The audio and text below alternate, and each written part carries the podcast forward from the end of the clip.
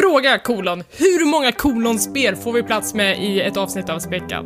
Svaret kolon, en jävla massa. Det här är Späckat.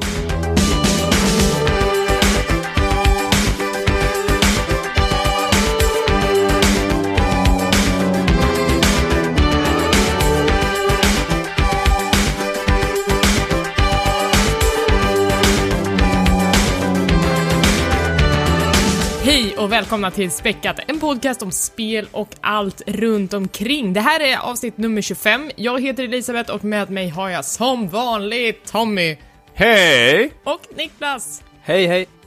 Hur är läget? Svinbra, mår som en prins. Gör du verkligen det? Ja, det gör jag. Varför? Jag har köpt en Kinnarpstol.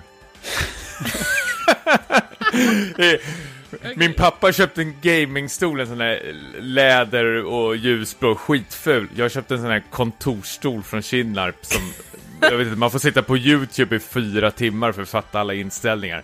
Men den är så jävla ergonomisk. Så jag har kastat ut alla stolar vi har i den här lägenheten och nu bara rullar jag runt med den här Kinnarp-stolen. Alltså jag till och med sover i den och allting. Duschar i den. Jag känner mig som så här, en lyxig Stephen Hawkings. Niklas, mår du lika bra som Tommy? Inte så bra, men ska inte klaga. Jag en, Han sitter på en pall. ja, en jävla pall, träpall från Mio. Det här, ja, det här, det här kan ju vara kejsarens nya stol eller någonting sånt där. Se Rasar ihop under Au. Ja, avsnittet. precis. Den där ordvitsen, den är nästan förbjuden. ja. Men eh, jag, jag kan ju starkt rekommendera, alltså, det, det, jag har en kompis som är eh, kock och han gav mig eh, otroligt bra tips. Och sa att eh, det, det bästa man kan köpa till sig själv är en riktigt jävla bra kökskniv. För man kommer så otroligt långt med den. Man, ni vet hur man har stått med de här Ikea-knivarna och försökt liksom skära tomaten och liksom bara studsa tillbaka känns som. Så kosta på mig en rejäl kniv och liksom köket, jag bara glänser i köket med den där kniven liksom. Och samma sak gäller med den här stolen nu också. Men alltså, Lyxa till det med en liksom bra stol, man känner liksom shit alltså, jag, jag har inga problem längre. men du Tommy, jag somnar snart. Det här är de här vuxenpoängen som du bara rasslar in. Ja, Eh, jag vet inte, jag tänkte hur ska jag bära upp mina linshistorier? Så nu blir det kontorsstolar. Jesus Christ. Ja, jag... Hur är du själv då? Jag mår inte bra. Nej, Ja. behöver en Kinnarp-stol kanske? Nej men så här, när vi spelar in så är det två dagar kvar till Mass Effect. Recensionerna har kommit, reaktionerna har kommit. Det känns inte bra just nu. Jag har ont i magen. Ja, och när det här avsnittet släpps så har ju Mass Effect redan släppts Ja, ju. men precis. Att, Och du sitter väl säkert och spelar just nu? Ja, då, då sitter jag med facit i hand, men just nu känns det väldigt, väldigt jobbigt för att, ja men så här, recensionerna verkar vara så här mycket högt men också mycket lågt och jag vet inte, när man har investerat så mycket tid och energi i, i ett sånt här IP, då, då står det ju liksom mycket mer emotionellt på spel. Eh, Tänk om det inte är bra. Det är nog den största rädslan jag har just nu. Det, alltså, Ja. jag, jag kommer ju verkligen inte gå in okritiskt och bara älska det här spelet. Så känns det verkligen inte, utan jag har verkligen en sån önskan om att det ska vara bra och att jag inte ska bli besviken. Alltså jag som inte tycker om Mass Effect-serien, här har vi pratat om hur länge som helst, så behöver vi inte gå jättedjupt in på.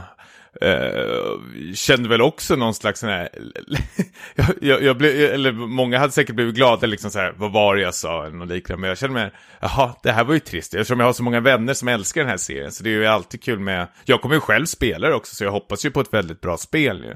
Så det, är, ju- det här är ju till och med tråkiga nyheter för mig faktiskt, att det har fått sånt svalt och ljummet eh, mottagande hittills. Det som har sagts är väl främst att, att det är väldigt så här trasigt spel som är buggigt och har så här hemska ansiktsanimationer som finns lite överallt på internet. Men jag tycker mig ändå ha liksom uppfattat att det finns ett bra spel där någonstans under. Men jag har ju gått lite i tanken om man skulle vänta med det här tills i höst någon gång när det har liksom patchat upp. Men eh, för att det känns lite som den här No Man's Sky-grejen att det släpps något som absolut inte är klart. Men... Eh, Fast Ja. det, det var inte riktigt vad jag har stört mig på, det jag har tittat och många andra, utan det är väl själva de här eh, replikerna mellan karaktärerna som känns så otroligt krystade och styltade, eh, vissa av dem. Jag har ju sett vissa som jag har känt så här, oj, det här, vilket väl typ är det som de är kända för att de gör bra ändå, Bioware. Så dialoger. Är så... de verkligen det? Det här kan jag sitta och diskutera förstås. Ja, jag vet att du inte gillar det, men eh, jag tror den generella alla fall- uppfattningen är det. Ja. Det är väl i alla fall Mm. liksom under den standarden som Bioware-fans är vana vid. Alltså om man kollar på, om man nu följer Marvel på Netflix och har sett Iron Fist så känns det lite i den stilen, vissa av de här sekvenserna jag har sett, att man bara alltså, det här hade ju liksom jag skrivit bättre på fyllan. Det är Nästan. väldigt crunchigt. Crunchy cringe shit. Cringe-shit. Helvete. Precis som det där jag sa det fel på. Ja. Vart det cringe här istället. Ja, nej men eh, så att det, det blir ju liksom en, en liten cliffhanger till nästa avsnitt som jag hoppas kanske kommer lite, lite fortare än vår vanliga utgivningstakt så att vi kan få avhandla Mass Effect ganska snart. Men det kan vi väl lova tycker jag. Ja, det tycker jag. Eh, men också, eh, det har ju också varit liksom lite dålig stämning den här, de här senaste veckorna för att det har varit väldigt mycket arga fans som har fått mm, föra debatten om spel på sistone. Dels, Men vill man kalla de här för fans? Det verkar ju mest vara galningar. Ja, de alltså, är ju de galningar. fans som jag Men- känner till kan ju i alla fall bete sig för de här små problemen som finns. Men det här verkar ju bara vara idioter som ja men de är ju så, de är väldigt... hoppar på folk på Bioware och allting. Är, Jo, men de, de är ju väldigt passionerade. Det här är ju liksom deras, deras hobby och det är kanske allt de har. Och då blir, alltså, de, de har ju väldigt så här, dumt, dumt utlopp för sina känslor, men de är ju absolut fans av det, det skulle jag säga. Fast men- samtidigt så tror jag många av de här hatkommentarerna som jag har hittat och läst är ju folk som gillar att hata på saker som kanske inte är riktiga inbitna Mm. fans, men så fort de ser ett fel så kommer de, gillar de att liksom sticka in, det här kan ju vara vilket spel som helst, de gillar liksom trampa på något som redan ligger ner, känns som. Mm. Men det är också, också i, fallet, i fallet Mass Effect så har ju faktiskt Gamergate-rörelsen eh, hittat en liten hackkyckling här och då ha- handlar det ju absolut om folk som, som, som hatar aktivt, att det är det de är där för att göra. Ehm, det var alltså en, en, eh, en kvinna som hängdes ut på en Gamergate-blogg som lead facial animator på Bioware och att då har då de här personerna, de här galningarna, beskyllt henne för att vara liksom den som har förstört hela Mass Effect Andromeda, vilket är helt Ja, men orimligt. precis. För att, det är det här jag menar. Det, det är ju att de har hittat någon slags syndabock Mm. nu och det, har de rotat fram den här kvinnan. Det, det är ju så jävla, äh, jag vet inte, det är ju sjukt ju. Och Mm. För- därför skulle inte jag kunna kalla de här för äkta Bioware-fans som jag Nej, känner men så här, de som till. viglar upp den här stämningen är ju absolut inte det, för att de är ju professionella hatare, men de får ju med sig väldigt mycket fans också. Ehm, men, men eh, så var ju inte fallet. Bioware fick ju liksom gå ut och säga att nej, den här kvinnan har inte den här positionen som ni påstår att hon har och plus, snälla sluta hata på folk i vårat namn, det funkar inte liksom. Ehm, så det har varit ganska otrevlig stämning. Ehm, det har ju också varit ett annat fall med, med galningar eftersom eh, recensenten och youtuberen Jim Sterling gav Zelda 7 av 10 i betyg. Folk blev så Oj, oj, oj. in i helvete arga så att de, eh, de eh, attackerade hans webbsajt med överbelastningsmanöver, eh, en DDoS-attack. Så att sidan låg nere i flera dagar, liksom, så att han inte skulle få fler läsare. Ja, det var jättetråkigt för jag, jag var ju ute efter eh, att få läsa eh, kanske någon som hade en mer negativ syn på spelet. Och eh, jag tror det bara var han och om det var Slate Magazine som hade en så här tre av fem recension, sju av tio recension. Som då kunde anses vara negativa, men då kunde jag inte läsa hans recension för den var ju ja, utsatt för en hackerattack. Så. Ja, men alltså, sju, sju av tio är, ju ändå ett bra spel. Och, och han hade ju väldigt så här, väl uppbyggda eh, kommentarer till varför han tyckte att det inte var ett perfekt spel, vilket jag köper helt och hållet. Men, men eh, då liksom blir folk så arga att de bara, du ska inte ens få du ska inte ens få ha din sida uppe för att du, du ger det här 7 av 10 men Horizon får 9,5. Ehm, så det är ju väldigt, det har varit en ganska dålig stämning den här veckan. Ja. Men, men om vi tar bort rampljuset från de här galningarna och sätter det på dig istället som är eh, ett Bioware-fan som gillar de här spelen. Hur, hur känner du just nu innan releasen? Vad är det för något som går runt tankarna? Ni skulle ha någon träff, sa du Ja, till oss ska, innan vi ska podcasten. träffas ett gäng imorgon eh, eftermiddag och då, efter jobbet. Onsdag en då, liten- då, release innan spelet. Ja, ta en liten öl och... eh, Reda ut det här. Nej men för, först tänkte vi väl att vi skulle sitta och hypa, men nu kanske det blir någon, någon slags, eh, jag vet inte, någon bearbetningsterapi. terapi. vi får se vad det blir för stämning. Men det här kan vara positivt också, att eh, förväntningarna, eh, att man inte har lika höga förväntningar på spelet så kanske det blir en positiv överraskning i- Ja, istället. absolut. Så kan det vara. Eh, Fan, det är såklart det kommer vara ett roligt spel. Ja, så alltså, jävla dåligt har det inte att, fått. För att Mass Effect har ju också fått typ så här 7 av 10. Det är inte ett dåligt spel. Ehm, Nej. så... eh, jag tror att det blir bra, till slut. Mm. Det kommer vara helt okej. Det är jag som får avgöra det här i slutet. Mass Effect-kännaren. Utslagsrösten. Ja, precis. Jag orkade spela två timmar av triggan innan jag la ner det. Det är en annan historia. En annan historia. Kan jag få eh, stanna kvar lite i rymden innan eh, Elisabeth berättar om eh, PAX? För jag har varit och sett eh, Daniel Espinosas nya rymdskräckis, den här Life. Eh, har ni hört talas om den? Med, Ja, jag har Jake sett lite, Gyllenhaal. Jag har sett lite glada ord om den. ja, alltså, Jag har ju valt, jag, jag har bara fått en sån här känsla när jag tittar på posten och såg jätte, jag börjar undvika trailers nu, vi kanske kan komma in på det också lite senare, men eh, jag har bara fått en snabb känsla att nej, det här kommer inte vara något för mig.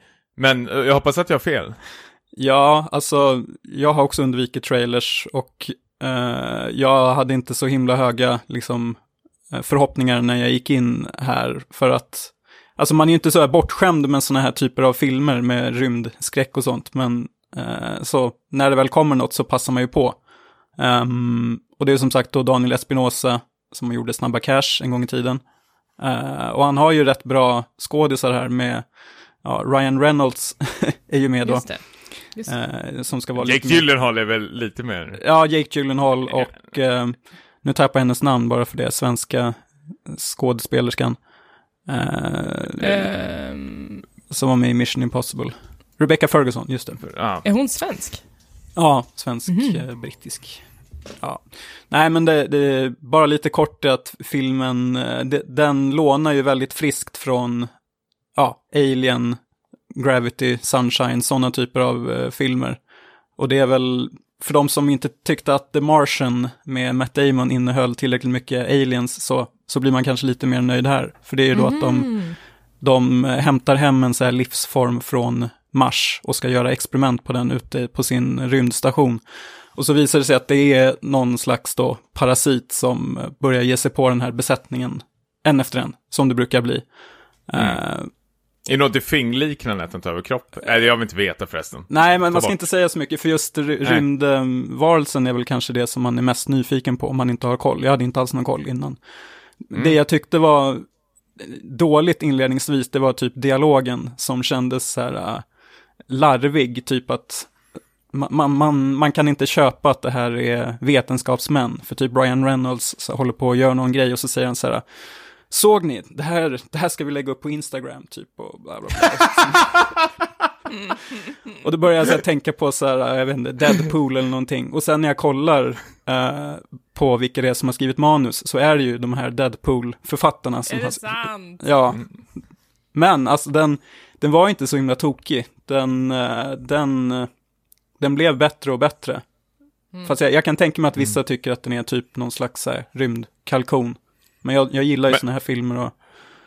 De hade ju kunnat fått en bra slogan där. I rymden kan ingen se dig Insta.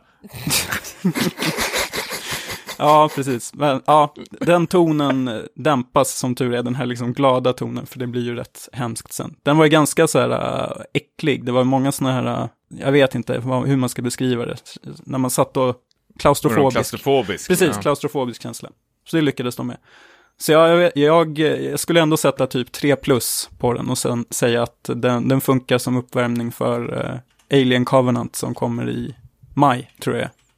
Mm. som Som jag inte heller har sett trailer på. Det är mycket det här med trailers nu, det är väldigt farligt. F- får jag gå in på det väldigt snabbt faktiskt? För jag tycker man, man, det, det här är ett varningens finger nu jag skickar ut till allihopa, även er två. Eh, jag och min fru var på bio häromdagen och såg uh, M. Night Shyamans eh, nya film eh, Split. Som jag verkligen kan rekommendera faktiskt. Det här känns som en fräsch ny liksom, comeback från eh, M. Night då, som har gjort eh, Sjätte sinnet bland annat och Unbreakable. Sen är det väl mest skit i stort sett. eh, I alla fall så finns det en film som jag har varit väldigt peppad på som heter Get Out som jag inte känner till så jättemycket. Det är en av gänget från de här eh, Key and Peele, då han eh, Peel, eh, vad heter han, Jordan Peel som har gjort den här filmen som ska vara någon thriller, mer vet jag inte men den har fått, ett väldigt fint mottagande. Och eh, då dyker den här trailern upp på bion och jag sätter mig ner på huk nästan, håller för öronen och eh, sluter mina ögon för jag vill inte se eller höra någonting. Och min fru säger till mig, du är så jäkla löjlig just nu att jag skäms. Vad tror du kommer hända egentligen? Det är två minuter. Och så tittar hon på trailern och jag liksom står fast vid att jag, jag tänker inte se till alla skit, jag vill mm. verkligen se den här filmen. Mm. Och sen när det var klart så tittar jag upp och så frågar jag henne lite nyfiket, så här, fick man reda på den spoilern för mycket?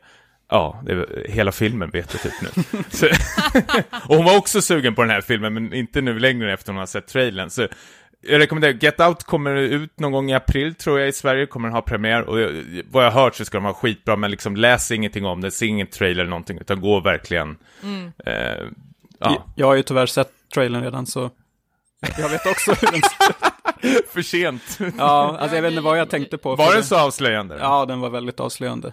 Men jag får ja. skylla mig själv, för jag har sagt åt mig själv att jag ska inte kolla på trailers, men just den här tittade jag på. Så nu vet jag hur den slutar. Ja, det här kommer gälla för både Blade Runner, Star Wars och vad är det mer för så storfilmer man vill inte bli? Star Wars. Star, Star Wars. Star Wars.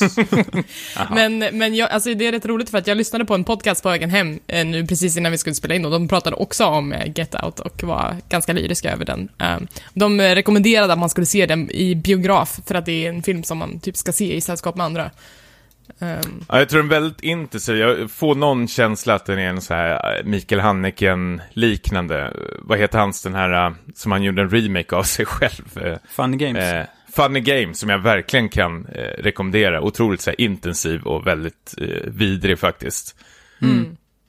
mm. Ångest. Ja. Precis. Tommy? spelpodcast. Ja, Tommy. Tommy, du har ju ja. också ett spel som du ser fram emot jättemycket. Ja, fan det, det, jag, jag fick ett mail häromdagen från webbhallen och skickade så här, grattis, vi har skickat ut, eller vi har tagit emot din order och eh, posten här för att hämta ut Persona 5. Så jag, jag köpte ju champagne och började korka upp allting. tills jag började läsa lite noggrannare där de sa att Nej, alltså vi har paketet här men vi tänker inte skicka iväg det förrän om två veckor. och jag gör mig så jävla förbannad. Så jag, jag tänkte tanken, eller jag tänkte typ tusen gånger och jag vet att det inte kommer lyckas men vill verkligen prova och ringa webbhallen och säga så här, alltså jag gillar Persona jättemycket, finns det någon möjlighet att ni kan skicka ut det, bara, bara skicka ut det, det, det är liksom, ni förlorar ingenting på det, ni, ni får ju fortfarande mina pengar. det är helt sjukt alltså, att de gör så här mot mig. men, men vad ska vi, vad ska du och jag göra när Mass Effect och Persona har kommit. Då måste vi ju skaffa oss nya spel. Och längta efter. Ja. Vad menar du? Men vad säger inte livet slut då?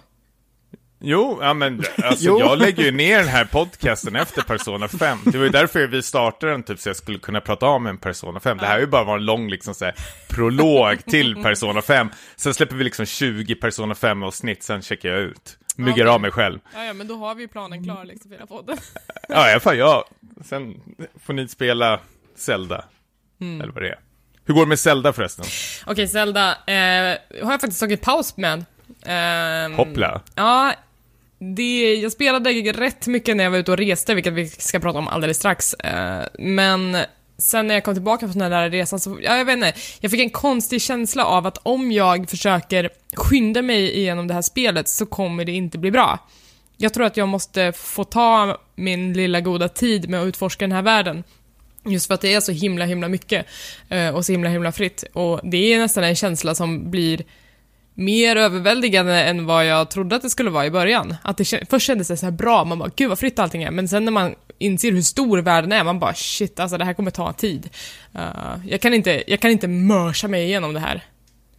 Um, alltså, det, det, jag har hört när folk har liksom hoppat mellan Zelda och eh, andra sådana här open world-spel är att det de har älskat med Zelda är att de verkligen känner den här friheten och att det bästa av allt att de kan klättra på ah. allting. På mm. varenda jävla mm. skit kan de klättra på. Mm. Så när de har bytt spel till till exempel Horizon så är det så här, ja vänta jag vill upp här, nej förresten man, de har inte den här klättfunktionen. Nej, nej. Att man, att det, det här är ju jag har ju inte spelat, jag har bara spelat liksom 10 minuter av Zelda. Jag har, tänkte spara det till, jag vet inte när egentligen, men mm. det får sparas.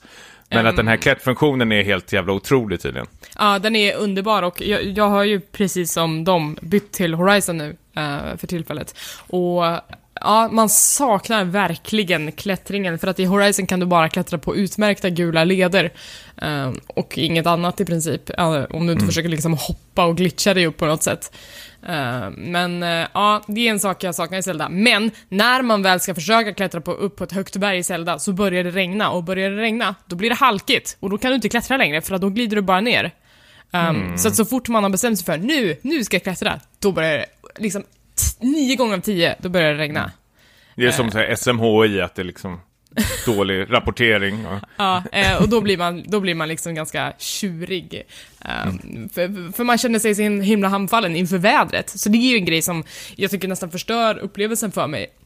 Och en annan grej är ju att jag har, eh, liksom Jim Sterling som gav sitt oerhört dåliga betyg till Zelda, eh, jag har problem med eh, vapenhanteringen. Eh, jag tycker inte att det är roligt att vapnen går sönder eh, efter typ så tio slag.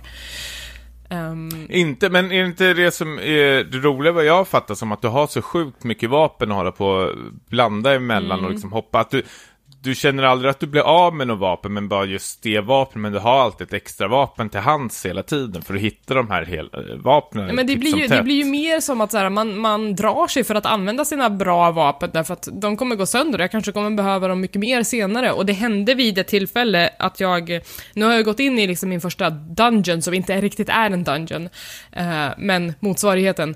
Och eh, när jag kom fram till liksom slutbossen i den, i den grottan så eh, Eh, så hade jag inga vapen kvar. Och man bara, ah, nej men då måste jag gå ut och hitta mig ett nytt vapen liksom. Och då blev det som en, som en, eh, ett jätteotrevligt avbrott i mitt grottutforskande. Man vill ju liksom få den här belöningen, att man, går, man går igenom grottan och sen så löser man pusslerna och sen så kommer man till bossen. Eh, och sen så, så, så besegrar man den. Men nu blir det liksom att, ah, nu har jag gjort klart den här pusslen, nu måste jag gå ut och förbereda mig för den här bossfighten. Och då måste jag springa liksom två mil för att hitta ett vapen som funkar någorlunda bra. Okej. Um, ja. Så det tyckte jag också var så en ganska tråkig grej. Uh, och sen har jag också en, en annan invändning mot Zelda som är röstskådespeleriet. Det är så fruktansvärt dåligt. Det är så dåligt! Är det engelska? Eh, ja, jag kör ju på den engelska versionen för att det bestäms av vilken region du har ställt in din switch på. Så att jag skulle teoretiskt sett kunna byta min switch till japanska och få det japanska röstskådespeleriet, men då får jag också all text på japanska och då kommer jag inte förstå någonting. Och då förlorar du din sparfil, va? Är det inte att du måste formatera om eh, Nej, hela switch? Jag, Nej, jag vet inte. nej okej. Ehm, Testa. nej, men jag tror att det var någon som gjorde det på YouTube och det, det bytte bara. Ehm, Okej. Eh, Så det ska nog inte vara några problem. Men, men eh, liksom, vad ska man tumma på? Vill man ha bra röstskådis eller vill man kunna förstå vad de säger? Det är ju Mm. det är inte ett val man ska behöva göra. Det är bara att ta fram Glogsboken och börja bläddra. Nja. Som man gjorde när man var liten och inte kunde engelskan. Ehm, ja, nej men eh, det, det blir så... Det är synd för att det är ett väldigt bra och personligt manus i, i Breath of the Wild som jag tycker att man inte har sett i tidigare Zelda-spel. Att det är... Ja, men det finns lite mer karaktär i, i det skrivna ordet. Men sen när de här röstskådespelarna ska försöka leverera det så blir det bara högtravande men samtidigt mellanmjölk och bara jätte, jätte och platt. Speciellt de kvinnliga karaktärerna. Ehm, som jag har stött på hittills, eh, Zelda och eh, en Sora-karaktär som heter Mifa. Jag trodde att de hade exakt samma röstskådespelare, så jag trodde att det var samma karaktär som pratade för att de lät så otroligt slätstrukna, båda två. Ja. Så att det har varit saker som faktiskt drog ner min Zelda-upplevelse ganska mycket och som gjorde att jag nu bytte till att spela Horizon väldigt intensivt de senaste dagarna. Då får jag och Niklas boka av vår switch nu igen. Andra gången. Ja, det låter ju. Men, på, på tal om switch förresten, har du upptäckt nåra knasigheter med Nej, maskinerna? den funkar Nej? perfekt. Jag har- Den gör det? Kul. Ja, förutom liksom den här wifi-grejen som jag tror att vi nämnde förra gången, att den, den är lite svag ibland. Inte så att den är trasig, men det är svagt. Eh, Varför behöver du wifi? Eh, för att komma in på shoppen till exempel om jag har en. Aha. Men vill jag, där ha, hänger vill vi jag ha vänner på min vänlista, då måste jag vara online. Nej men det där kommer du ju aldrig fixa, på och skicka massor med koder till varandra. Vadå, det har jag gjort. Jag har ju typ tio vänner nu. Ja men det gör man en gång när man skaffar switchen, Nej, sen jag kommer ska du göra aldrig göra det igen. ikväll också. Ja, ny vän. Med någon lyssnare. Alla lyssnare, skicka era friendcodes, jag ska adda er. Ehm, ja. Men eh, istället så har jag väldigt, väldigt kul med Horizon som jag vet att vi kanske var lite ljumna till förra avsnittet. Eh, men när- nu när Ja, jag du kom- skrämde bort mig, gjorde Nej men nu när jag går tillbaka och liksom gett en or- ordentlig chans och kommit över den här första, eh, den här svindlande känslan av open world så känns det skitbra. Eh, jag är helt såld på den här världen och dess fighting-systemet. Det känns superkreativt, superkul och jag tycker att Zelda skulle ha, liksom hade, hade Horizon fått klättringen i Zelda och Zelda hade fått stridssystemet i Horizon, då hade vi haft typ så här två jävligt bra spel. De Två hade varit Gotis. snudd på perfekta. Ja. Niklas, du är väl klar Horizon också? Jag har inte klarat det, men eh, Du sa det till mig, eller ljög du? jag ljög. Aha. Jag ville bara få tyst på tjatet. Men jag har... jag eh, tog en paus där, men jag har tagit upp det igen och fått lite styrfart på det. Det är ju, alltså utan att, vi ska inte döma ut Mass Effect, som, men det verkar ju inte helt liksom färdigt, om man säger, medans Horizon, som jag nämnt tidigare, är så här otroligt putsat i varje Mm. detalj. Så att eh, det får ju då Bioware att se ännu sämre ut eh, Mm, ställt jämfört med Gorilla. Um, sen är det ju anmärkningsvärt tycker jag att jag, jag tycker att det är ett väldigt svårt spel. Alltså det, det duger ju inte att så här halvligga i soffan och slöspela lite i Horizon, för då jag dör i alla fall ganska fort. För det är ju typ tre träffar, sen så eh, mot de tuffare varelserna så är du ju ganska körd. Så det, man, man utmanas ju hela tiden, så det, det tycker jag är bra. Jag tycker det är känns eh, fräscht. Jag ska ju erkänna att jag har dragit ner svårighetsgraden till easy. Du har gjort det? Ja. Ja. Men eh, det är för att jag vill få mer flow på mitt gameplay. Jag vill inte så här börja om och prova flera gånger. Nej, det är ju kanske inte så kul.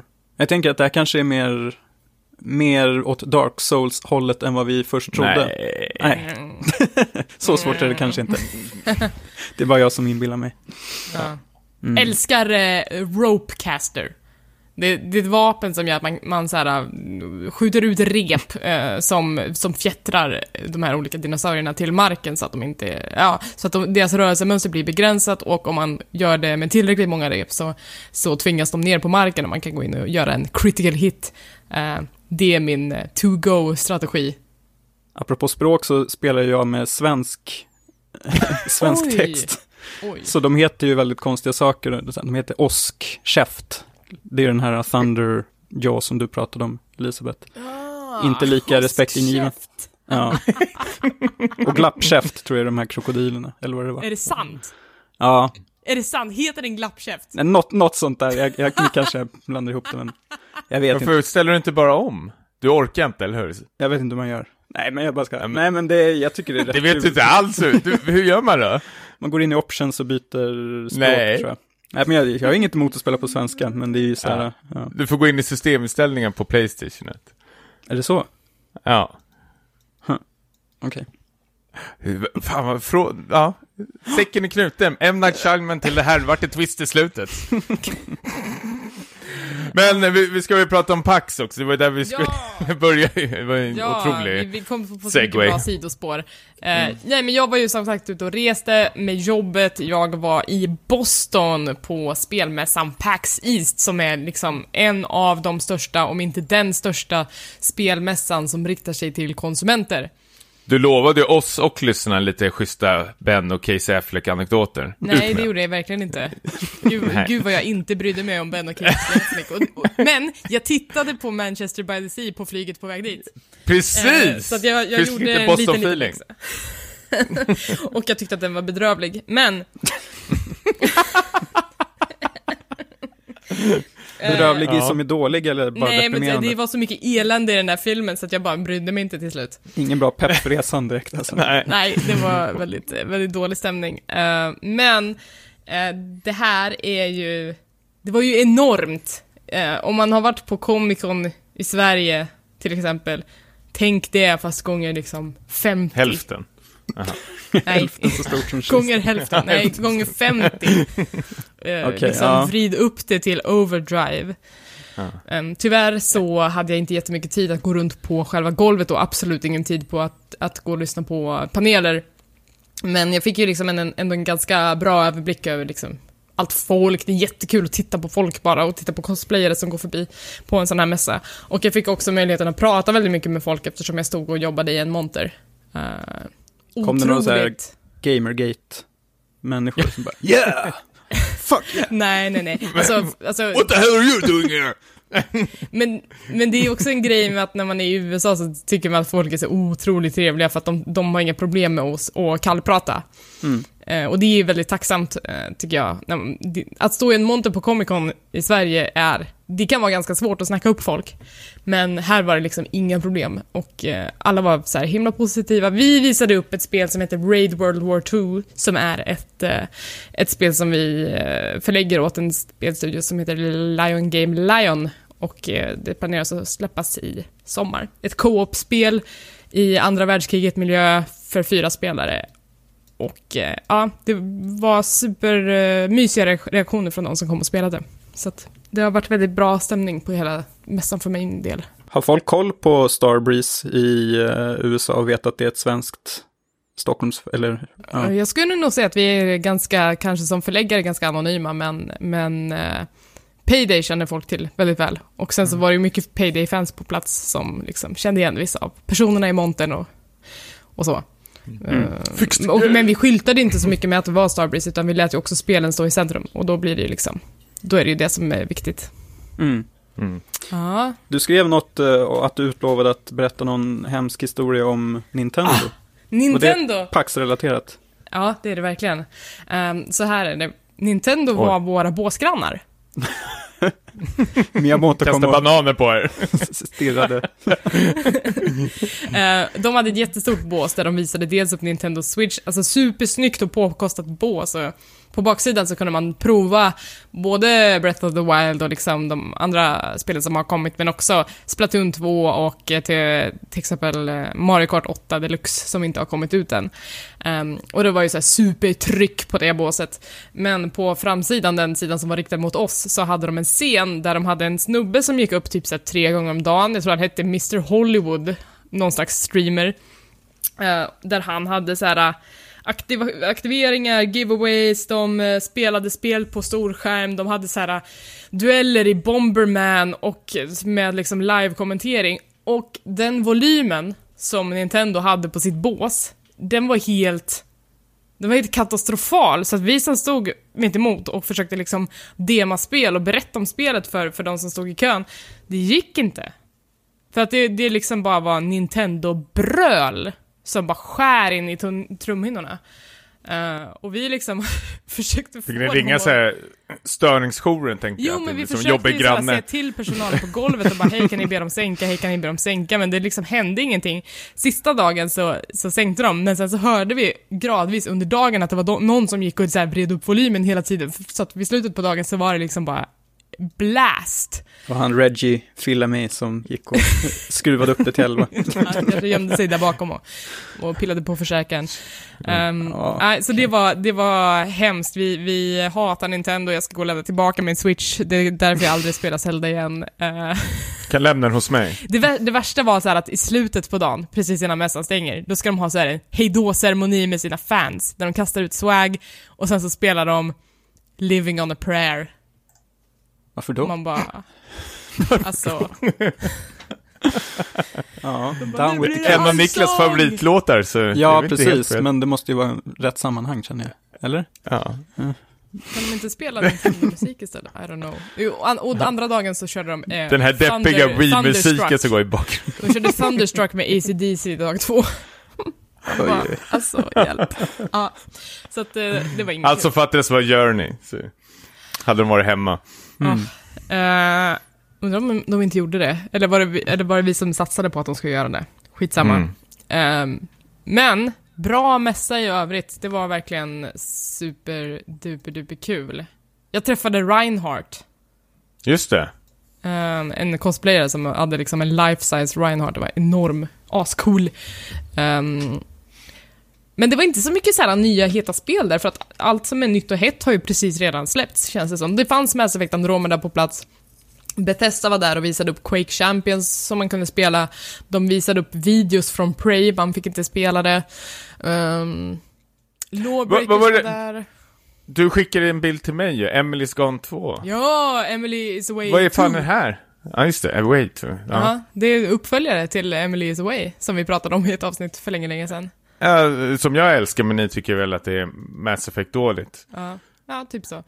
Men eh, vad, var det? Vad, vad- fick du se? Jag är supernyfiken. Jag, jag hann inte titta på det alls, utan jag... Nej, men vad. Vad är det här för Ska, korrespondent? ska, jag, ska jag stå och titta på ett AIM-fönster? I don't fucking think so. Eh, nej men jag tog en, jag tog en runda på indiegolvet, så det var ju mycket så här spännande indiespel där, men det fanns ju ingen tid för mig att prova det. Eh, jag, jag såg att eh, Supergiant Games var där och visade upp Pyre, de hade turneringar i Pyre. Uh, Behemoth var där och visade upp Pit People som finns i Early Access som är skitroligt. De hade också turneringar. Um, The Artful Escape of Francis Vendetti som också är ett spel som ser superintressant ut var också där och visades upp. Så det, var, det var många stora, eh, inte stora men det är må- många intressanta titlar där som man har sneglat på innan. Um, men Jag vill ha Emily's Away 2!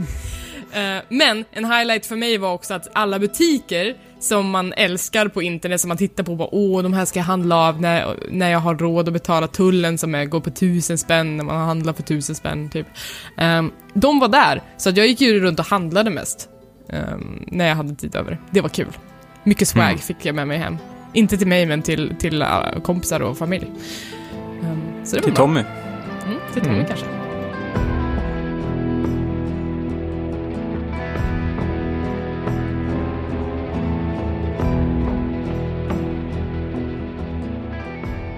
Niklas och Tommy, ni har Yes. spelat spel. Det har vi. Ni har spelat ett spel Spelpodcasten och som, spelspel. Ni har spelat ett spel som jag typ inte har någon koll över huvudtaget på. Va? Alltså, Ghost Recon Wildlands! Jag vet ingenting Shoot om det här. first, talk later! We're Ghosts. Vad, vad är det här för någonting?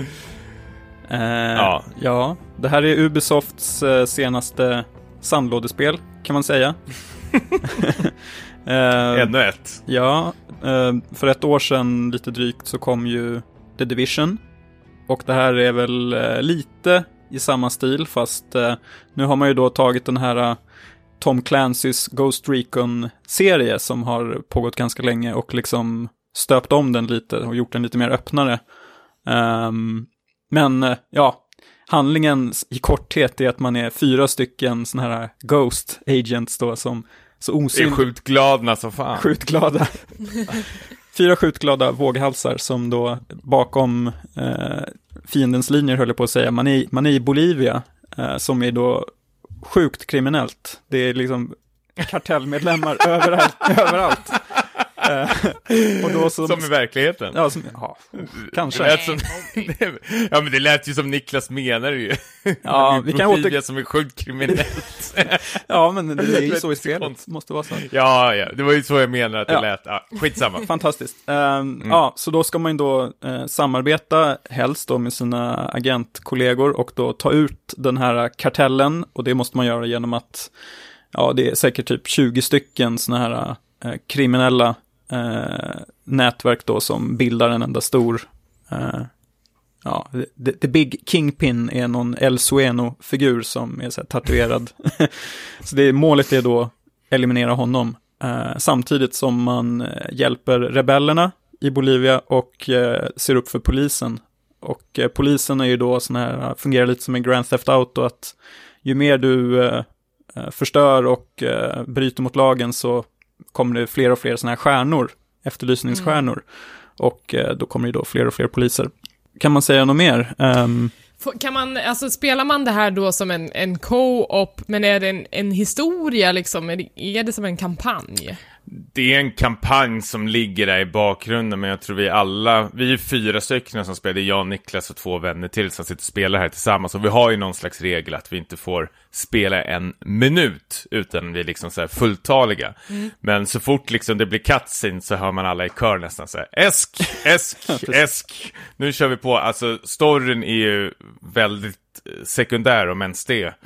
Eh, utan här är ju, det, det är ju bara en stor sandlåda du får med väldigt rolig liksom bil och eh, flygfysik och allting bara sprängs. Det är någon blandning mellan liksom, jag skulle väl säga typ Just Cause-spelen möter GTA faktiskt, om man ska hårdra det. Mm. Med en liten krydda av eh, Division. Det de har tagit ifrån som Division som vi, jag inte tyckte om, det var det här att du bara kunde stå liksom och mata liksom på fienden och liksom bara rabbla upp massor med siffror liksom. Det kändes lite för det universumet känns det väldigt konstigt faktiskt att man springer runt med riktiga vapen och det här var riktiga människor men så kunde liksom stå och liksom tömma fem magasin på... Så att på... de är lite bullet sponges, de dör inte fast man... Mm. Precis, här kan du ta ut fienderna på ett skott och det är det här som är det roliga, eh, tycker jag med det här spelet, att du när du ska infiltrera de här små lägren, du har oftast något uppdrag att du kanske ska explodera någonting eller ta en eh, gisslan och förhöra henne eller något liknande. Så ska du liksom ta ut alla de här eh, vakterna liksom. Och det gäller ju liksom koordinera sig och eh, sina kamrater pratar väldigt mycket med varandra. Och man kan även liksom markera fienden så de får liksom en siffra över, mig, över sig. Där man kan säga så här okej okay, ser du ettan? Har du bra sikte på den, ja och så tsch, skjuter mm. man och så smyger man in närmare och närmare och sen kan det liksom balla ur rejält eller så kanske det blir väldigt lyckat och man eh, går därifrån väldigt glad. Men hur som helst, vare sig man misslyckas eller liksom det liksom eh, går väldigt bra så har jag väldigt kul med det här spelet med mina vänner att det, det tillför väldigt mycket skratt faktiskt. Men mm. sen provade jag bara för saker skulle spela själv i kanske två, tre minuter. Och det du bröt så här, mot ah, regeln. Nej, men jag var tvungen att bara känna hur det kändes. Och jag kände så här, för man får ju, om man ska spela single play så får du liksom tre stycken AI med dig liksom, som du kan liksom styra mm. runt. Men de liksom så här snubblar runt och spanar. Alltså det, det, det vart bara jättekonstigt när du hade en sån otroligt bra upplevelse med dina vänner. Och sen helt plötsligt skulle du spela med AI. Det var liksom så här, nej, det här tänker jag verkligen inte göra. Det här, det här är ju ett co-op-spel, det ska spelas co-op, men single player finns som en liksom, valmöjlighet. Inte för att jag rekommenderar det faktiskt. Eller vad säger du Niklas? Uh, ja, nej, jag känner att det måste vara helt poänglöst att spela, spela själv. Men kan man, kan man paras ihop med randoms på internet? Ja, det kan ja, man. Men jag tror precis. inte jag skulle vilja göra det heller, för det, det är ju väldigt mycket, att det, det, är kul att vara med ett samspelt gäng vi har ju till och med gett varandra liksom så här uh, tydliga karaktärer. Att jag är mm. någon så här pilotfigur uh, då som flyger svåra uh, flygplan och helikoptrar. Och, och chaufför också. Chaufför, liksom, precis. När, när det liksom ballar, ill, ballar ur så ska Niklas liksom köra upp med bilen och vi ska liksom kasta oss in i den här vanen och bränna iväg. Och jag kör någon slags drönarspecialist, att jag... Du är eye, eye in the sky på något sätt, att du sitter precis, och plockar... Ja, man har ju skill points, så du kan liksom levela upp liksom vapen, eller vapen kan du inte levela upp, men du kan hitta equipment till ett vapen, men du kan levela upp andra skills som Uh, hur mycket ammo man kan bära etc. etc. Men då har du liksom en flik där du kan välja liksom den här drönaren som kan se fler uh, fiender lättare och batteritid och sånt där. Och då har jag liksom lagt allting på den. Så då liksom flyger jag över själva det här fiendenästet då, då och säger hur de ska liksom springa runt och jag ser ju allting från mm. himlen liksom. Så det blir väldigt kul att vi hittar våra roller och det går ju väldigt bra ibland. Ja, oftast. Man hoppas ju att ja. det ska bli någon typ av, jag vet inte, den här gamla Harrison Ford-filmen Påtaglig fara som också är så här Tom Clancy, att det är väldigt smidiga så här, äh, agenter som utför operationer då här i djungeln och så. Mm. Typ oftare Team America känns det som när vi har ja, utfört någonting. Och det ligger så här bolivianer och, och jämrar sig på marken medan vi far vidare mot nästa uppdrag. Så här, kunde inte bry oss mindre om civilbefolkningen. Så det känner ju Nej, inte... de, de kör vi över kör vi. på direkt. Liksom, det, det, vi har ju bara mål i sikte säger vi och så och ja. råkar de stryka med på vägen. Tyvärr, det är sånt som händer. Ja. Eh, men det är ju det som är kul också när man har eh, fuckat upp det, till exempel om det finns en sån här eh, en transportbil man ska ta över och så förbereder man någon snygg attack och så märker man shit, de har ju sett oss och så bränner de iväg och alla hoppar in i varsina bilar. man ska försöka preja av bilarna medan man har någon kartell bakom sig som skjuter och det blir väldigt roligt kaos faktiskt, eh, känner jag, av det hela. Mm. Ja, jo, men det är ju den här sandlådegrejen. Jag tänkte bara mm. på det här med mm, att välja Bolivia som spelplan för allt det här. Eh, att det finns någon problematik kring det, för jag har ju hört att, eh, läst på att eh, Ubisoft har fått en hel del kritik då av, ja, delvis Bolivias regering då, för att de Oj. valde att lägga spelet här. för det utmålas ju liksom väldigt negativt. Alltså Ubisoft säger ju själva att de valde Bolivia för att eh, det är en otroligt så här, omväxlande vacker natur och topografi. Väldigt mycket berg och sånt där. Mm. Men ja, det är ju väldigt många så här, hjälplösa civila och sen eh, kriminella som styr i varje liten stad. Mm. Och To- Tommy har ju alltid haft den så här bilden av Sydamerika, att det är väldigt kriminellt. Han vägrar ju åka dit, har han sagt. och det här har ju bara, Spelet- Det här spelet hjälper till att det spär på fördomarna. Det kan du ju säga. Jag har, sagt, jag har sagt att det finns två kontinenter jag vägrar sätta min fot på. Det är Sydamerika och Australien. Och det är bara för att det finns så jävla mycket vidriga djur där. Okej. Som jag aldrig vill träffa på.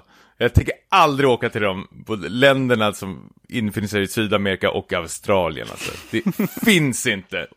Och det är på grund av de där regnskog, djur, det, Vad det är för sånt som jag vill bara... lamor? Du gillar inte lamor. Ja men jag tänker, men sådana djur tänker inte jag på, jag tänker mer på insekter om vi säger så. Folk, alltså regnskogen är ju livsfarlig, vet du hur många som dör i regnskogen per år? Jag tror South Park hade en avsnitt om Just det, att det. liksom, vi- det, det hjälper ju mer om vi tar död på den här regnskogen än att liksom, Det ska skövlas. ja, skövla bort skiten för Sluta! fan. Nej, Sluta! plantera lite tall och ek och sånt där istället. Regnskogen ska vara bort, den är livsfarlig för Den mig. står för typ 80% av allt vårt syre. Jag hittade Vi just på en fixar det. siffra.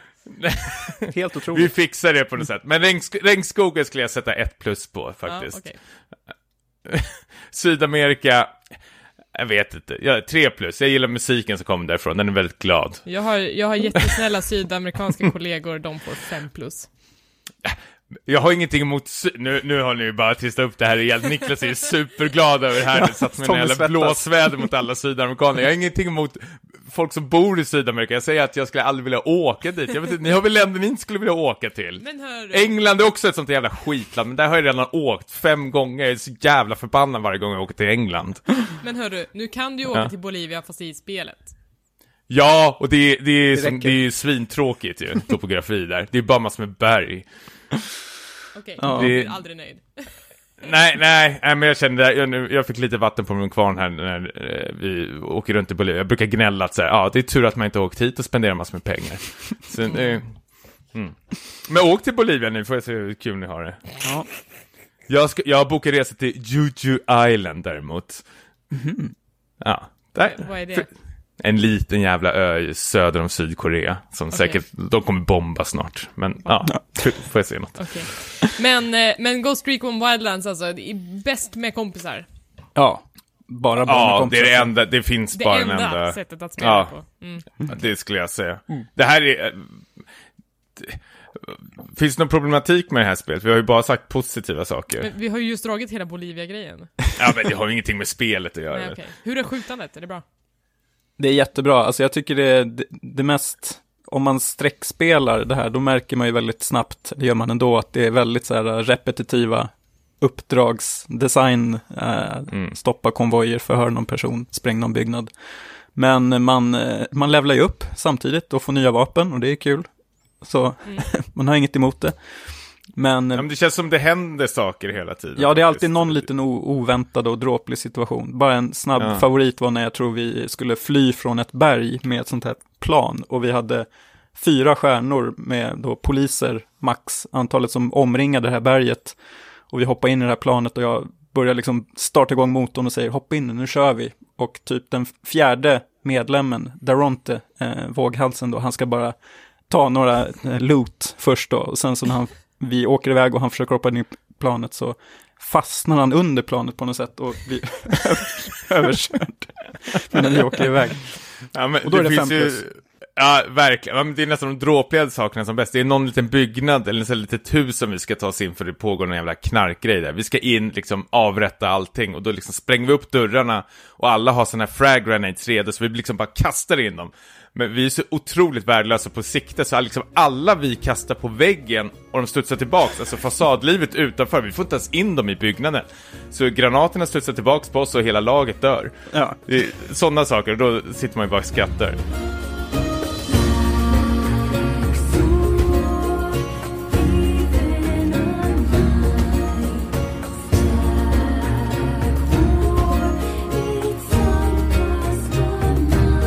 Ju spelat eh, ett, ytterligare ett av vårens stora japanska hypade spel. Eh, Nier Automata, eller hur man uttalar Har det varit så hypat det här? Kanske det har. Alltså jag vet, jag vet inte, det är såhär, Nier som kom för en herrans massa år sedan. Som jag har förstått det så var det liksom ett ganska skumt spel som inte riktigt såhär slog, men som fick väldigt mycket kultstatus efteråt. Precis. Eh, och uh, såhär, i, i de insatta kretsarna så tror jag att såhär, det var ingen som förutsåg att det ens skulle komma en uppföljare till Nier. Och när de väl utlyste den så blev de väldigt positivt överraskade. Um, Så att jag, i vissa kretsar har det varit mycket hype, men jag tror att det är många som kommer få upp ögonen för den här serien överhuvudtaget nu i och med det här spelet. Verkligen. Um, jag har bara spelat tre timmar, Tommy, du har kört betydligt mycket mer än jag. Hur ska man, hur ska man presentera det här spelet? Nej men det, det är ju stjärngänget ifrån ni som Platinum Games eh, har tagit med sig då, så har de fått gjort den här eh, spirituella uppföljaren, ska man väl säga att det är faktiskt. Det här ska väl utspela sig flera tusentals år efter eh, originalet, så man ska inte känna att man har missat något. Nej. Jag har inte ens spelat originalet, men det ska väl finnas små blinkningar vad jag fattar som. Så grattis till er. Eh, men det här är i alla fall, som jag känner till Platinum Games, det, det är ju... De har ju otro- Bayonetta i stallet sen innan. Precis, och Vanquish. Sen har de ju haft en otrolig dipp. De släppte det här Turtles-spelet, Transformers. Jag vet inte om det, det är liksom deras B-studio som har liksom fått massor med små uppdrag de har gjort och folk liksom har ju liksom kliat sig på huvudet och undrar liksom vad, vad är det som händer där borta. Men då har de ju äntligen släppt det här och då är, det är ju någon slags hybrid mellan eh, ja, Vanquish och Bayonetta. Alltså den här otroligt tajta kontrollen eh, samtidigt som det händer väldigt, väldigt mycket på skärmen. Vi kanske ska säga vad, vad det handlar om först faktiskt. Ja, människan har drivits bort från jorden i den här framtiden. De bor på månen. Eh, eftersom det har kommit ett gäng med robotar som har varit väldigt fientligt inställda. Ja, aliens är det faktiskt Det som är kommit. aliens som har kommit med robotar. Ja, de har byggt maskiner Ah. på jorden. Och- Som har tagit över. Som, som svar på detta så har ju eh, människorna då byggt en armé av androider som ska bekämpa de här eh, alien, eh, aliensarna och, och robotarna. Eh, Och man spelar som en av de här androiderna, 2B, eh, som åker ner till jorden för att göra ett uppdrag, helt enkelt. Ja. Och hon har ju även med sig sin kollega 9S. Just Så man, man spelar ju alltid, du har alltid med den här kollegan hela tiden. Och det var här jag vart lite orolig i början, för man märkte väldigt snabbt att de ska ha någon slags sån här dialog eh, mellan varandra. Om, eh, du- du hade spelat tre timmar och kanske inte märkt så jättemycket, men jag märkte väldigt snabbt att så, åh nej, kommer de hålla på att tjattra runt med varandra hela tiden? Som Ja, Uncharted 4 bland annat, för att bara kanske nämna ett dåligt exempel. Men det finns massor med eh, liknande spel. Men här funkar det väldigt, väldigt, väldigt bra tycker jag. För 9B är precis eh, Nej, 9S. som mig. 9S!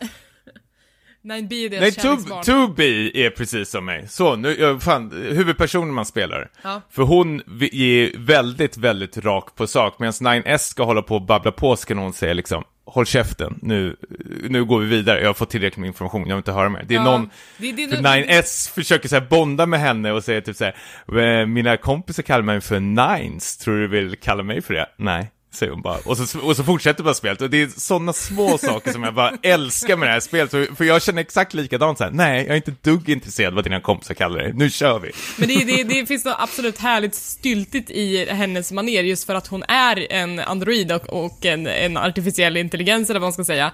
Ehm, att hon, eh, hon ska inte vara mänsklig och eh, ja, jag gillade också väldigt mycket när man, när man ska göra sina main, sina grundinställningar för spelet, eh, då liksom botar de settingsskärmen som, som att man har startat upp hennes OS på nytt. Eh, så att, att eh, man egentligen så här konfigurerar den här nya robotkroppen som hon hamnar i. Eh, så att jag, jag tycker att de leker med det här Android eh, konceptet Väntar du? väldigt, väldigt bra så långt som jag har kommit och jag har förstått att det blir ännu bättre.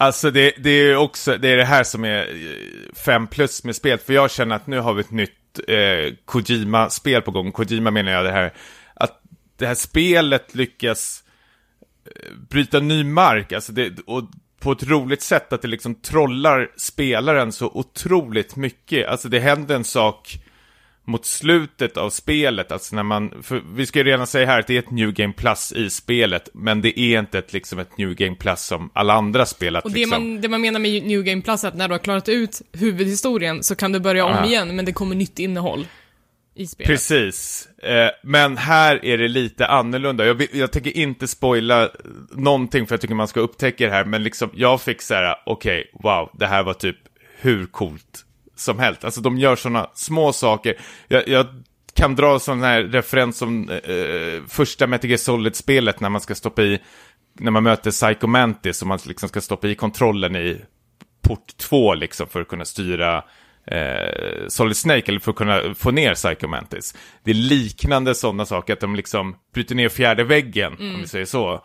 Och jag tycker det, det känns eh, både fräscht och härligt att se sådana här, eh, ja, vad kallar man det för? Uppfin, uppfinningsrikedom och sånt. Ja, ja, verkligen. Och det är samma sak med gameplayet också. Man, om man har bara sett lite snabba trailers så ser man att det är tredje, vanlig tredjeperson, liksom action, hack and slash. Men spelet har en sån otrolig liksom, variation på hur det ska spelas. Helt plötsligt liksom byter en liksom kameravinkel och helt plötsligt liksom måste du spela den här karaktären på ett helt annat... Det här vill jag inte heller spoila för mycket för jag tycker det är så otroligt jävla snyggt hur de Alltså gör det, det, kan ju Nej. bli en, det kan ju bli en side-scroller, men det kan också få ett så här top-down perspektiv så att det blir en, en twin-stick shooter. Um, Ja. Och eh, ibland så får det väldigt mycket så här bullet hell-karaktärer, att det kommer väldigt mycket så här bullet som man ska undvika. Så att det, det är Ja. väldigt, alltså man tröttnar ju aldrig på combat. det- Du måste alltid vara liksom på tårna. Precis, det är en otroligt bra pacing i combaten hela tiden. Och jag- är ju så otroligt kåt i så här kameravinklar. Jag tycker japanerna är väldigt duktiga med det i tv-spel, särskilt Metal Gear Solid. Men här tycker jag de gör exakt samma finess, att liksom man kan springa på en liksom lång brygga så känner man hur liksom kameran bara åker ut, så liksom karaktärerna är liksom kanske bara en centimeter höga på skärmen liksom. Och sen liksom sjunker kameran in igen och går in i byggnaden. Det är såna här snygga åkningar som man blir så här, wow, shit alltså. Det, det är otroligt eh, engagemang de har lagt ner med liksom kamera och bildteknik och allting faktiskt. Som gör det väldigt kul att titta på. Men om jag ska säga något negativt som jag känner att eh, väldigt dåligt med det här spelet, det är själva miljön man befinner sig i. Alltså du, det är liksom en ökenbana kan man ju säga. Det är, det är ett open world, men liksom det finns ett ökenområde och det är liksom bara, det är bara öken och berg. Det är skittrist. Och sen är liksom, finns det massor med liksom byggnader som är sönder och du kan gå in i dem, men det finns ingenting där. Det är liksom bara... Men ibland kan man ju inte ens gå in i dem. Jag har ju gått förbi byggnader som... Nej, det finns, precis. det finns fin- ett hål som är precis lika stort som 2B och man bara, här ska jag gå in. Och sen så bara blockeras man av en osynlig Ja. vägg. Man bara, det här är helt orimligt. Ta bort den där dörren. verkligen. Så, sånt kan man störa sig Det liksom suger en ur den här äh, atmosfären helt plötsligt. Så det, det kan jag störa mig på. Sen tycker jag kanske inte att fiendedesignen är så jätterolig eh, faktiskt. Eh, Den är ganska homogen hela tiden. Ja, det är ju sådana här maskiner du slåss mot i stort sett. Och alla ser väl nästan likadana ut skulle jag säga faktiskt. Men de är väldigt, väldigt söta. Och det, jag, jag, det här är länge sedan jag också kände att det var en story i spelet som jag kände mig väldigt intresserad av. För det händer väldigt mycket med de här maskinerna. Och de, helt plötsligt börjar de kommunicera med eh, de här två androiderna man är och liksom de börjar prata som människor och börjar frågesättas liksom varför beter de sig så här? Vad är skillnaden mellan maskinerna och oss androider? Och det som gör det ännu mer spännande är att den här basen man befinner sig på, alltså människorna är ju på månen, men du får ju alla liksom dina uppdrag från andra androider, liksom. Människorna i början i alla fall, jag tänker inte säga så för mycket, men människorna har ju ingenting ifrån Nej, alls. de är väldigt icke-närvarande. Ja, och det gör det också väldigt här, spännande vad för något som liksom försiggår här. Så liksom, jag känner att förutom liksom combaten och allting som finns runt omkring en, att det finns ändå en story som jag känner mig väldigt intresserad av och som jag vill veta mer utav faktiskt. Jag vill ju också, jag vill också slå ett slag för, eh, för musiken. Jesus Ja, musiken är helt jävla Christ. galen. Jag fatt, det här fattar jag eller det, det är kanske inte så jättesvårt, men de har ju liksom mixtrat musiken att du till exempel kan vara i en stad och så är det bara a cappella musik och sen när du går ut ur staden så läggs det liksom på toner till den här a cappellan och liksom desto längre ut du kommer så läggs det på ännu mer toner. Och när, du hamnar i, liksom... och när du hamnar i en strid så blir det samma låt fast mycket, mycket mer intensivt. Så att det finns liksom tre olika lägen av samma låt som alla Ja, liksom är ljudmixen bra. är, Ja. det är bland det bästa jag hört på väldigt, väldigt, väldigt länge faktiskt. Alltså. Mm. Och de här, lå- de här låtarna är så himla slående. Det är, de- har exakt det som jag saknade i nya Zelda, skulle jag säga. Ja, Att man- att det- det, påminner otroligt mycket om den här isländska gruppen eh, Ma- MAM, heter de. Ja, just det. Som jag verkligen kan rekommendera. Om man gillar det här soundtracket ska man kolla upp dem. Eh, Jag snappade, jag snappade upp en liten kontrovers kring Nier Automata innan det släpptes, som ni säkert också såg att det var kritik mot att uh, 2B då, eh, protagonisten, att uh, emellanåt så är det ganska avslöjande outfit som hon har, eh, har på sig, om att man kan typ titta under kjolen och Man får ett achievement om man försöker titta under kjolen. Eh, Ja, tio gånger ska man göra typ så för Om man tar kameran under kjolen så liksom slår hon till ja, hon kameran. slår till så- kameran så att den Mm. försvinner liksom. Men jag har för mig att det var något liknande när Bayonetta kom ut, att det också liksom... Men, men Bayonettas eh, kläder är gjorda av hennes hår och ibland så måste hon använda sitt hår till andra grejer och då blir hon ju avklädd. Ja, på det Eh, viset. eh, så det här är kanske ett fall framåt då, eller? Ja men så här, han, Ja. eh, regissören Yoko Taro har, har ju fått frågan så här, varför sexualiserar du kvinnorna i ditt spel? Eller speciellt To Be egentligen. Eh, han bara, för att jag gillar snygga tjejer. Och man bara, det där är ett bättre svar än vad Kojima svarade på frågorna om Quiet. Eh, för att hans förklaring var, nej men hon måste andas genom sin hud. Och då kan, då kan man ändå så acceptera, man bara, nej men alltså jag gillar snygga tjejer. Man bara, ja, det, det får du ju göra liksom. Ja, jag känner väl att hon kan väl vara, hon är väl snygg på ett annat sätt för mig, men jag, jag förstår ju verkligen att det är en helt onödig design. Jag vet inte, för när man tittar på de andra kvinnliga androiderna som ligger liksom döda på marken, då har de ju liksom byxor och är påklädda. Mm. Och då bör man fråga var, varför kunde de inte bara sätta på henne ett par långbyxor eller någonting sånt där. För jag vet inte, det ser ut som hon har någon baddräkt under, någon vit baddräkt. Jag vet inte vad det är för någonting, men det är... Men hon har, alltså jag tycker hon har en väldigt snygg design, men sen så liksom hela det här med kameravinklarna och att man kanske kunde ha någon underkjol på sig eller whatever. Eh, men, men som karaktär så tycker jag att hon ser väldigt så här, unik och, och cool ut. Ja, ja, ja, ja, jag gillar karaktären, men just det där, det, det är ju kort kjol, det är ju Mm. någon string hon har just, liksom när hon klättrar så får man ju det där rakt upp i jag ansiktet nästan. Så det, det, det, det är ju någon slags billig fanservice, säger jag, som är väldigt... eh, Jag vet inte, jag tycker inte den är så, eller jag tycker inte alls den är jättebra. Jag tycker inte att den, Den ger jättedålig. jättemycket alls överhuvudtaget. Nej, och då menar jag, då, då kunde de lika gärna satt på lite schyssta Ja, kläder på henne så kanske hon hade blivit ännu bättre än vad hon egentligen är. För hon är svin, jag gillar henne som fan alltså. Men det är bara lite tråkig design just där. Men, eh, men det här, det här jag, är tycker ju... inte, att- jag tycker inte att det stör. Man, det är ju, men jag kan ju vara så avtrubbad efter alla, alla de här japanska spelen jag spelat och speciellt efter Yakuza. Man, man bara, ah, ja. Ja, men det stör inte, men det är onödigt om Ja, säger så. För jag, jag vet inte, den, den för ingen tillfälle liksom för spel, alltså den, den är ju Nej. bara där för en sak ju. Det, det går ju inte... Men det hymlar ju inte med varför det är där heller. Nej. Eh, Så att det är ju något man kan vara medveten om om man går in och vill testa det här spelet. Ja, det är ett skitbra spel Mm. alltså. Det är ju, Platinum Games är tillbaka och det är jättekul faktiskt. Om man måste Eh. välja mellan, det kanske är väldigt olika spel, men det här och Nio som vi recenserade för två avsnitt sedan. Vilket ska man, vilket ska man börja med om man bara har tid att spela ett? Eller ja. Det beror på vad man gillar för spel. Det är svinsvårt. Jag tycker Nio är ett bättre spel, men Nier eh, Automata ligger ju alltså snäppet efter faktiskt. Ja, Det, det, det är bara decimaler ifrån. okej. Så det beror på mest vad du är ute efter. Du, jag tror du, Niklas, skulle nog gilla Nier Automata mer faktiskt, för storyn. Ja, att det finns det här eh, metaperspektivet. Ja, så får Ja, du jo. lite skön Kojima-känsla kanske. Precis. Så, mm. Mm, okej, så vi, ja, stark vår. Jag, ja, men jag, säger, jag är ju väldigt, väldigt sugen på att spela mer Nier. Jag, jag tog ju bara upp det för att jag skulle ha någonting att prata om idag, eh, med spelen som vi, som vi ville ta upp. Och, eh, men jag måste ju få försöka fokusera på att spela klart Horizon till exempel, innan jag tar mig an det här stora spelet. Plus att min eh, sambo håller på att spela Nier på den skivan, så att jag får vänta väldigt snällt.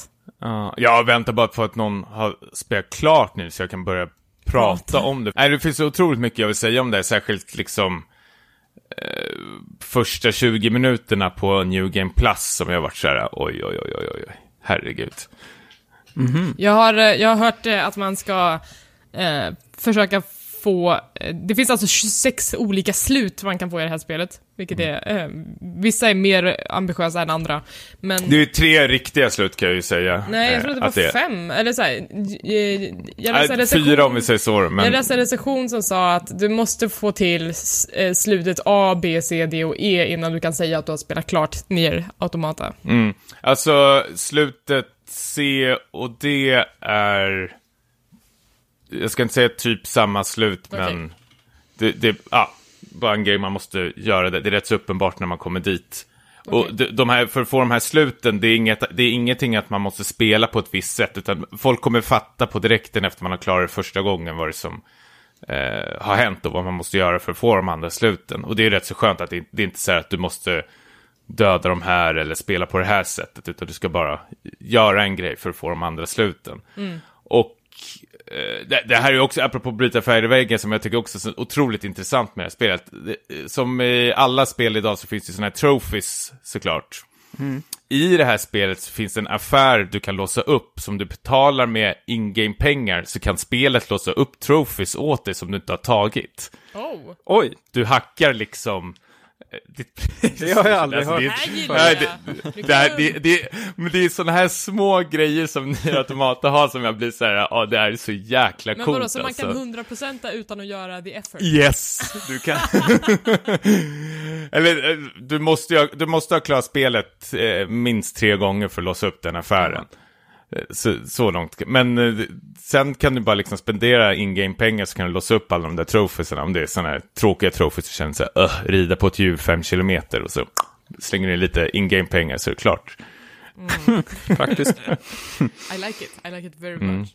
Men jag gillar, det, återigen, New Game Plus, jag vill bara slå än ett slag för det, att det, det liksom verkligen uppmuntrar en för att spela en gång till, för du får en massa nya grejer som du inte anade fanns, och liksom världen öppnas, du, du, du kommer se den här världen på ett helt nytt sätt, som jag tyckte också var så jävla snyggt av dem, hur de eh, för annars brukar New Game, jag tycker New Game Plus brukar vara lite så här.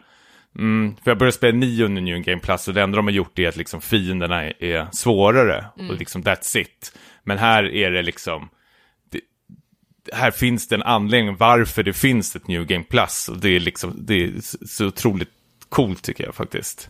Hörni, var det allt vi hade- för idag? Ja, jag är helt slut. Åh, gud. Va- Det känns som att en, en tyngd har lä- lättat från ditt bröst nu. Mitt? Ja, men att du fått ur dig det här om nier. Ja, fått ur men dig nu, allting.